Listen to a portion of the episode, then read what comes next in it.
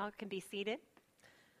As the team sits down, I'll tell you that, and I think I've told y'all this before, I, I have to move a lot. I, when I ask the kids, do you move? I have had to move a lot.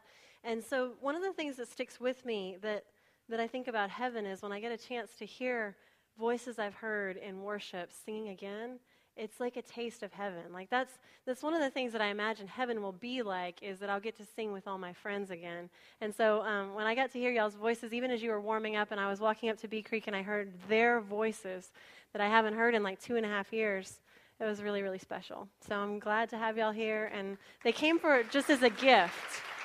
Yeah. I tried to get them to like take an honorarium, and they wouldn't. They just came as a gift to us, so be sure to thank them. Um, we're going to continue. This is the last of a sermon series that we've talked about going home. I wanted to mention a few things um, before we begin. I, I printed out some scriptures for you. It's on a bit of a thicker piece of paper because a lot of you have asked me, um, and a lot of other churches have asked me, you know, someone you love is dying. What do I read to them? Well, here are some scriptures that are really great um, for a time like that. These are also good if you just, you know, if you need some encouragement. But what I was thinking is you could put this into your Bible, just have it there, um, so that if you encounter that or just put it somewhere where you'll remember, you could have these scriptures handy. Um, just in case. So those are for you. If you'd like, some of you have already asked me if you could have extra copies. Of course you can. Just call the church office and we'll get you some of those. And then, of course, you have your study guide which has a, um, related scriptures for this week. They all tie back into what we're talking about, and then um, kind of a devotional thought and a prayer. So if you you know that we try to one of the goals of being a member here is that we're going to pray for an hour a week, 10 minutes a day. Um, we're going to be in our scriptures. That's a way to do that. So let me tell you a silly story. I want you to picture something in your mind. Um, it was Holy Week. It was 2004. Um, and I was more than nine months pregnant. When people were asking me that week, um, when is the baby due? I, I, was saying something like it was due on Saturday. Okay, so Holy Week. And I'm a pastor, more than nine months pregnant. I was at work. It was Wednesday. It was Holy Week. You go to work, right? I was going to work right up until the baby came, which I hoped would be after Easter services on Sunday. That's what I was planning on. I was two weeks late, so I was like, we're golden, right? My mom always had babies late. I'm going to have babies late. It's going to be fine. So the doctor made me come in. When you get that close, the doctor makes you come in all the time. I was in for another checkup. They strapped something to my giant stomach and made me lie still. And they were like, Look, you're not still enough. We're not getting a reading. And I'm like, Look, it's been like 30 minutes to an hour. I need to get back to work, right? Anyway, that's just the state I was in. I was ready to go back to work. It was Holy Week. That's one of the big weeks for pastors. And so the, the tech comes in and looks and is like, hmm, and walks out. Don't you love it when they say that? Like, hmm. So I go to the doctor's office, and the doctor says, Well, guess what? You're in labor. I was like, Really? Is that what that is? I had no idea that that. She's like, Yeah, you're in labor, and um, you have your bag in the car? Like your hospital bag. And I was like, Uh, no, I was going back to work, right? I was going to and she said, Well, it's at home then? And San Angelo is not such a big town that you couldn't just drive home and get it. and I was like, Yeah, it's at home. I was thinking, it literally is at home, but probably it's up in the attic, the bag, and I haven't put anything in it. I hadn't put anything in my hospital bag because I just kept thinking I had more time. And I, am embarrassed about that, and I feel foolish. And um, Kevin and I didn't say a word. Like, we weren't like, well, we haven't even packed. I mean, like, because it's coming for nine months, duh, right? And so there we are. We're running to the, back home. I'm in labor, right, with our first baby, and I'm trying to pack. That was one of the stupidest things I have ever ever done. And I had no excuse for it. I just kept thinking I have time, right? I have time. I have time to get my act together. And when I thought about this series, I think that a lot of us treat dying this way. Is that none of us, see, we actually kind of know when the baby's going to come. None of us know when we're going to die. Doesn't, I mean, that's what the Bible tells us. None of us know that date. We don't know when it's happening. And so maybe because we don't know, we just keep assuming we've got time to get stuff in order. We have time to pack our bags and to make it work out. We still have time, I'm sure, right? And so we're not ready. And I want to tell y'all that as I was praying through this, as I was getting ready for the service, I thought, you know, I brought my child into this world, but I wouldn't want her to leave that way. I, want, I mean, you can look at pictures and tell after Anna was born. Like, they were like, you're going to take her picture. What do you want to put her in? And I was like, oh, clothes. You know, like she just stayed in that stupid hospital gown because I, I wasn't ready, you know? I don't want it to be like that when I die. I don't want it to be like for her like that. You know, I don't want that to happen. And so, how do we get ready? And that's what the scripture talks about today. The scripture that I wanted us to read is from Isaiah chapter 38. It's about somebody else who was having a hard time getting ready, being prepared, um, and who actually, I think we can say, this is an assumption, but I'm going to tell you why I assume it. I think he failed at this, actually. This is Isaiah chapter 38. About that time, Hezekiah, who was the king at the time, became deathly ill, and the prophet Isaiah, son of Amoz, went to visit him. He gave the king this message This is what the Lord says Set your household in order, for you are going to die. You will not recover from this illness. Let me read that to you one more time. About that time, Hezekiah became deathly ill. Some versions say was on the point of death in his bed. And the prophet Isaiah, son of Amoz, went to visit him. He gave the king this message This is what the Lord says Set your household in order, for you are going to die. You will not recover. So, what is Hezekiah suffering from at this point? Laura-itis, right? this guy is dying. He is dying, and he needs a prophet from the Lord to come and say, The gig is up. Time is up. Set your household in order. You will not recover. Like he hadn't figured that out. God needed to come tell him, look, it, this is the last, this is the 11th hour. Work it out. Now, th- what the amazing thing was is Hezekiah refused to give up even then and turns his face to the wall and prays, Lord, spare me. And because of his faithfulness as a king, we're going to talk about that. God does spare him. And Isaiah goes, Isaiah is walking out after delivering this message. He's in the courtyard, and God says, Hey, go back. I've given him 15 more years. So he goes back, and he, great news, Hezekiah, 15 more years. And Hezekiah does live 15 more years, and you know what he never did? He never got his household in order. He never did. Now, just because you don't have your household in order doesn't mean you're not an awesome person at your job. Hezekiah was awesome at his job. What was his job? He was the king. He was the ruler of the nation of Israel. He ruled at a dark time. He had a terrible dad. He had a terrible dad. His dad was named Ahaz. Have any of y'all ever heard of Ahaz? It's not a good deal to be the son of Ahaz. Ahaz, um, he was so bad. You know, there was all this terrible things happening, and the nation was going astray, and God kept calling Ahaz to lead the people back to God, but instead, Ahaz said, I'm going further away because this is so bad that I'm to I'm to go to a different God. And so he, um, he put up pagan altars. He had the temple of the Lord, he had it raided. He like took all the good stuff and tried to bribe the other nations into doing what he wanted. It didn't work, you know. And eventually, he shut the doors of the temple and locked them so that no one else could come worship the Lord either. Because if he wasn't going to worship the Lord, nobody in his nation was going to worship the Lord. That was Hezekiah's dad. Terrible. And then when he dies, when Ahaz dies, in the next month, Hezekiah starts undoing all that his father had done. He calls the priests back and he's like, purify yourselves. Because in those days, there was purity codes and the temple had been shut down. They weren't worried about that. He said, look, we're going to get back on track. I'm getting you back on track. And so start being priests again. And he says, open up the temple of the Lord, and whatever's broken or missing, repair it. And so you have the stories in Chronicles and Kings of the lights being relit. You know, imagine the, the shades in the temple going up again, you know, and light coming in, and they drag out all the pagan false gods and all the idols and they get rid of them. And Hezekiah has other people go throughout the town, and anywhere there's an altar to another god other than the one God, he has it torn down. I mean, that's the kind of reforms he did. It's awesome. He's synonymous with just like great revival and renewal. And he says, not only are we going to do this, but we're going to help the people. And so, for the first time in many years, they celebrate a Passover. And it was really too late, but it was too late to do it in the right time of the year because it happens at a certain time of year, but they were like, you know what? It's better to do it the wrong time than not do it at all. And so they, they celebrate their first Passover in years, all the people. And Hezekiah leads the way, like with the giving, with the spiritual renewal, with giving his heart to the Lord. He starts to give of his own household to, to make offerings, to lead the way, and then the people make offerings. And then there's so many offerings that, you know, they can send them to priests in outlying areas so that the word of God can spread. It's this amazing revival. So, what was Hezekiah great at? King, right?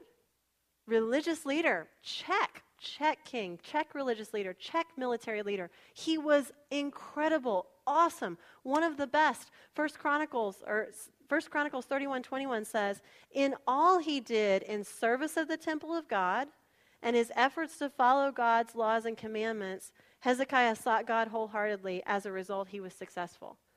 So the Bible acknowledges in many different books that Hezekiah was a good leader. He was a good follower of God. But God sends him a prophet and says, You're doing all of that, but there is this broken place in your life that you need to get in order, and it's your own household. Your own household. Not everybody else who you do great leading, but what's going on in your own home. now, what happened was he never got his house in order. He was given 15 years and, and that miraculous reprieve, and he still continued to lead the people, and he did these great things. But when his son Manasseh takes over, and Manasseh was very young when he took over, he was born in this reprieve period. He was 12. Do 12 year olds, I mean, 12 year olds are still pretty impressionable, right?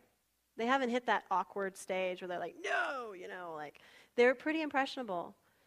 And so I think that Hezekiah had a chance to pour into his son and his household and to teach him what he was trying to do in the rest of the nation, and this is my conjecture, I think he failed. And I think it because of this scripture where Isaiah has to come to him and say, Put your house in order. Because when his son, Manasseh, takes over, he undoes everything his father worked for. He puts the altars back up. The temple is neglected again. He undoes everything in one generation because Hezekiah could do all the leadership, he just couldn't do his own household, the broken part. And so the last part we've talked about getting ready to die, and I we began with heaven so that we know there's something more. You know, that when we die, it's not darkness, it's the dawning of a new day that never ends. And Jesus promises he will come take our hand. And I shared with you how I've seen that happen. I mean, Carol and I were talking this morning. I was there when her mom died, and y'all were singing the day before she died. What were y'all singing? marching to Zion. And then her mom, who I knew, marched to Zion. I mean, we know this, right? We've, I shared how this happens. And then Jeannie last week talked about the practical things, about how we never know when, when we're going to die. We don't know. But we can be prepared in a practical way. We can have wills, and we, that helps so much. So much. We can ha- plan our funeral. I know it sounds gruesome. It's awesome. You get to decide, you know? Like, I think I'm going to preach my own funeral. I'm just going to write it and somebody can read it, you know? Have the last word, baby, you know? Don't let somebody else dictate it for you. But here's what I'm going to say. You cannot understand heaven, right? You can it can be a mystery or you can be afraid, and if you believe in Jesus when you die, you get to go. No matter what, right? If you believe in Jesus and you still don't get heaven, you get to go there. Yay. You can die and not have a will. I've seen it happen and it's not ideal, but your family muddles through. And you can die and not have the last word at your funeral, you know, and they're going to pick out some hymns and you'll get over it because you're dead and you're in heaven it's okay. But what is the honest truth is what Isaiah is saying to Hezekiah, we need to hear said to us today in our hearts. If we do not have our household in order, it doesn't matter how much we rocked the rest of our life, how much money we made, how successful, how much everybody thought of us. If we don't have our household in order, when we get to the end of our lives, we are going to have regrets, and those regrets are going to make us cling on to life and not be ready to let go and not be willing to die because we're going to wish we'd done it differently if our house isn't in order. Our house. So I want to talk to us. Our last thing I want to talk to us about is how to get our house in order. Because if you can have your house in order, if you know the truth of heaven, you have the practical stuff, death won't make you afraid anymore. You're going to live your life with meaning and purpose each day. You're going to not get to the end and go, dang, I wish I had another life to live. You're going to say, thank you, God, for this life that you gave me that I savored every bite of it, every day I loved. So, this is how we do it. Number one, you're going to like this. Number one, This is the number one thing I see when people are dying that happens, and I want it to just start happening now. Is that people, when, when we are dying or someone we love is dying, we want to tell them we love them, right? We want to say, I love you. Um, or we want to, people wait. Like I shared with the first service, my grandpa Chucko, he waited. I know he was persnickety. And he waited until my sister she was the last one to get there. He waited until she was there, and then he died after he saw her. Now, what happened is that made Amy feel terrible because she uh, she was like, "I killed Grandpa Chucko." You don't want to do that. Just begin right now. If we're going to get our household in order, then begin. This is Thanksgiving week, right? The household is those people who are closest to us. Doesn't have to be family, but it often is. Why would we wait until our parents are dying to tell them what they mean to us. Until our grandparents are dying, why would I wait until I was at my grandfather's deathbed to say, Grandpa, knowing you has changed my life? You have been like a father to me. Why would I wait to say that? I did. Not anymore. See, we don't have to wait. If we know that this life is not forever, then one of the things that we're going to do is we're going to tell people we love them. And not just older people, because that might look a little suspicious, right? you look a little old, you know, so I'm going to tell you that I love you. Um, say, it to, say it to your kids. Say it to your spouse. If you're married, when's the last time you told your spouse that you love them, that life is different, it's better because God brought them into your life? Your best friends. I mean, some of y'all have best friends, I know because you go out and do things with them, that you've had since elementary school. I hope you're telling them that you love them. What about your kids? Man, there is nothing like hearing from your parent, I am so proud of the person you are becoming, or I see this in you, and I'm so proud of that. Say it now. Don't wait until you're dying to say it. Don't wait until someone is dying to say it. Say you love the person. It's Thanksgiving. You have an excuse, right?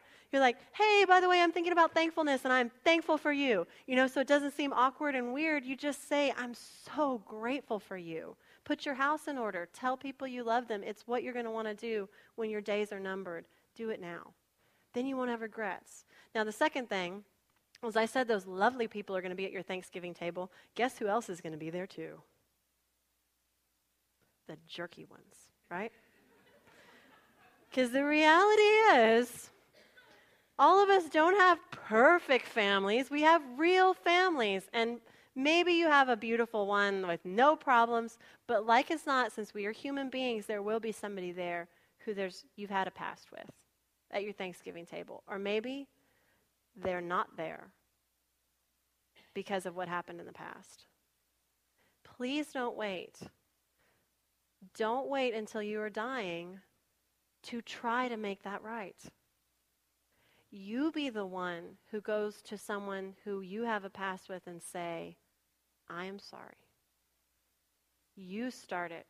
Don't wait for them to call you because remember, they're kind of twits and they're not going to do that. And so you go and tell them, I'm sorry. Now, then once you say to them, you know that thing that happened? I've never forgotten it and I'm sorry. Maybe what happens is they tell you that they're sorry and the relationship is restored. And maybe what happens is they're a jerk and they just ignore you, right? But you have done what you needed to do. And so your conscience is now clear. The Bible actually says if you're coming to the altar to offer a gift and you remember you have something against your brother, leave your gift, go make it right, and then come back. Don't wait. Do it today. Today, if you can. Thursday at the latest, right? let's have it all straightened out, all of it, the whole world. But let's resolve we're not going to let things fester. And if you think, you know, if I was dying, would I regret something? is broken in a relationship, just work on it now. Maybe it wasn't you that was the fault. Maybe somebody else was mean to you. Think about could you say, I wanted you to know I've forgiven you for that. Okay? And remember, we can't control how people respond. We can control what we do. And we are God's children, and so that's what we're going to do to put our household in order. We're going to speak love, we're going to offer forgiveness, and we're going to say we're sorry. Here's the next thing we have to choose how we're going to live. We have to choose how we're going to live. Now, Joshua is a different kind of a leader than Hezekiah. He was also successful as a military leader, he was also successful as a religious leader. He led the people on the days when everybody was like, yay, and he led the people on the days when everybody was like, Rah, you know? He was the one who, when all, the, the scouts went over to the land of Canaan and everybody's like, we can't do it, we can't do it, Joshua because he so loved the Lord and was dedicated to him, was one of the only ones saying, Wait, we can do this. Don't listen to that bad report. We can do it. We can take this. And so Joshua was a person who, from a young age, had followed the Lord. He's speaking in the book of Joshua. I believe it's chapter 24. Let me turn there. Chapter 24. 23 and 24 are his final words. So he knows he's about to die. He's not laying on his bed in denial, right? Like Hezekiah. He's out talking to the people and saying something interesting. He's trying to help them make a choice. He says, in chapter 24, verse 14, 14 So fear the Lord and serve him wholeheartedly. But if you refuse to serve the Lord, then choose today whom you will serve. Did you notice that? We don't have forever. Today is the day. Make the choice, Joshua says, who you will serve. And then he says, Would you prefer the gods of your ancestors? Your ancestors served beyond the Euphrates. You know, you want to go backward? Or you, he says, Or will it be the gods of the Amorites in whose land you live now? But the choice has to be made. Make the choice when? Today. No waiting. Make the choice. And then he says this, which is why I know um, that he's a good leader. He says, But as for me and my household, we will serve the Lord. Not just as for me, because that's what Hezekiah had right. He had right who he was going to serve, but as for me and the people who are closest to me, we're clear. We're going to serve the Lord. You know what happened after Joshua died? The next generation, it carried on. They knew how to follow the Lord because Joshua and the leaders that were with him had taught that next generation. So that unlike Hezekiah, who Manasseh comes and it all unravels, Hezek- uh, Joshua had said, As for me and my family, we've made our choice. Make our choice. Make it today. I see that so often. I think this is so tragic that we wait until the end to turn to the Lord. Now, that is much better to turn to the Lord at the end than to never turn, but you're missing out on life today. Like, life can be better today. Have, you know, faith is not just about, yay, we're going to heaven when we die. It's about life is better. We're not alone. We know who we're going to serve. So when we see that river in flood, or when we see those walls and people are laughing at us, or whatever, those are all things Joshua encountered. This giant army comes marching against us. The Lord is at our side. We're at the Lord's side. We know whose we are, whose allegiance is ours, right? Who we're giving ourselves to. So I'd ask y'all if somebody was sneakily following you around, could see everything you did all day, and they were just writing down, you know, did this, did this, did this. And they had to put in a blank. It said, this person's allegiance belongs to, and there was a blank. What would go in the blank? Just if they watched you. Choose today whose name is in the blank. If you can get the top of the paper right, the rest of the paper falls into place. So before we go on, let's pray, because all of us could stand to rededicate ourselves there to that top line. Let's pray. Lord God, we know that oftentimes we are distracted, we are lured away from you. We begin well, but we wander. And so, Lord, today we rededicate ourselves. We say our allegiance is yours, Lord. We ask you to write your name, Jesus, in that top line. Let everything else flow from it. And Lord, some of us have never made that choice. We've just been waiting. So we pray today with them. Please put your name in that top line. We would choose you. Amen life gets better when you choose Jesus. I don't know how I don't know how we can do it without Jesus. So speak love. Speak forgiveness. Find forgiveness. Choose who you will serve and teach it to the next generation. What I want to tell you is some of us have kids in our household. We have to instruct them. I keep thinking, if I can lead you well, but I fail those two kids, I'm going to be like Hezekiah.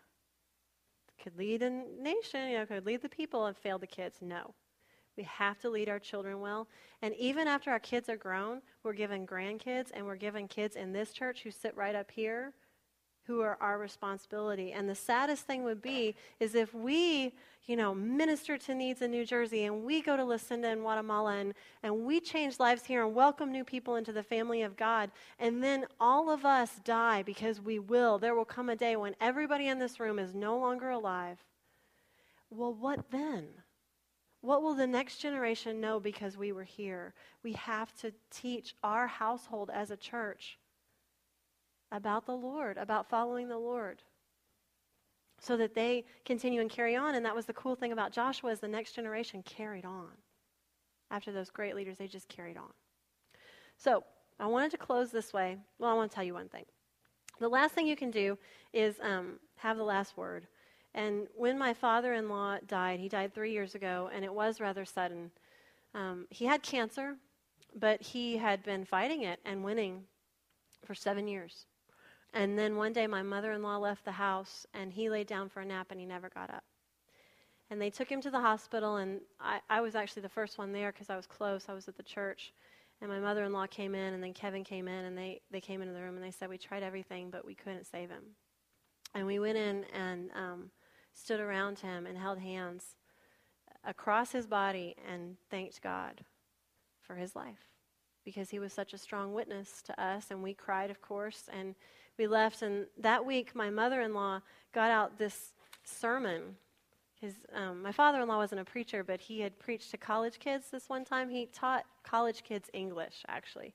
And one time he shared his faith with them, and he saved the sermon, and he said, "Just save this until I'm gone." And it was about how he faced death.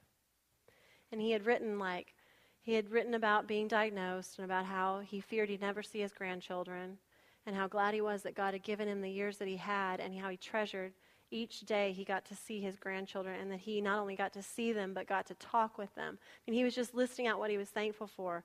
And then he said, And I'm not afraid to die. He said it to those college kids. He said, I know you're young and you're not thinking about this, but someday you will be. And if you're afraid, I just want you to know don't be afraid He said um, when he got diagnosed, the doctor took out a pad to write a prescription. He said, I'm going to write you a prescription for sleeping pills. And Warren said, because this is my father in law, I won't need those. And he didn't. He slept every night because he had the peace of Christ. It's an amazing gift.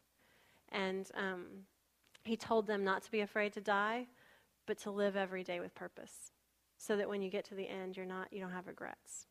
And that ministered to me. It ministered to Kevin. It ministered to his sisters um, after he was gone. And so, what I would encourage you is um, Billy, I know John did this. John write, wrote a little letter that I got to read at his service about how blessed he felt to have loved you, to have been led by God. And it was comforting to so many people to hear his words. And so, what I would say is if you can, just write that.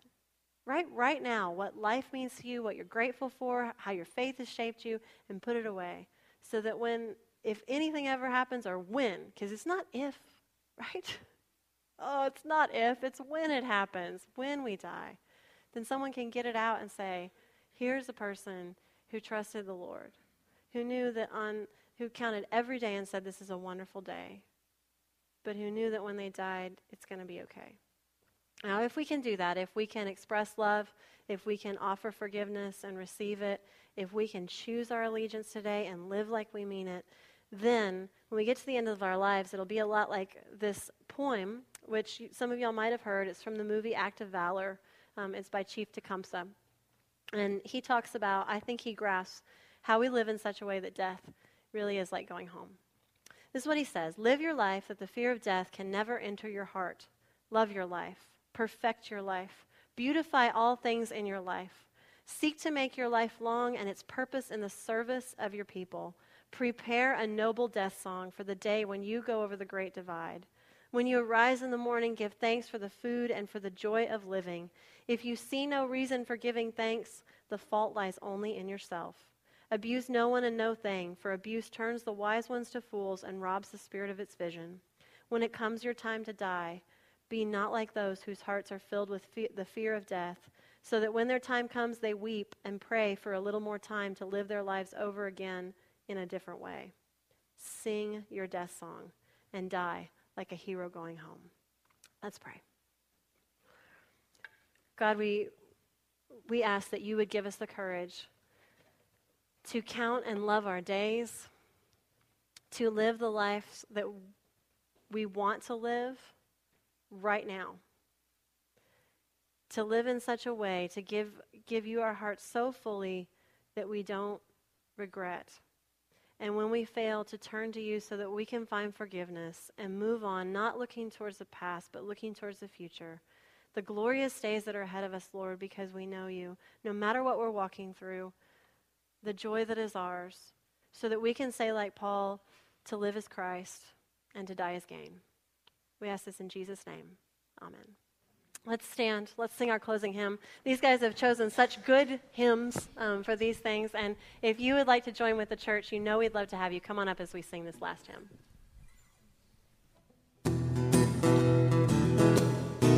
Amazing grace, how sweet the sound that saved a wretch like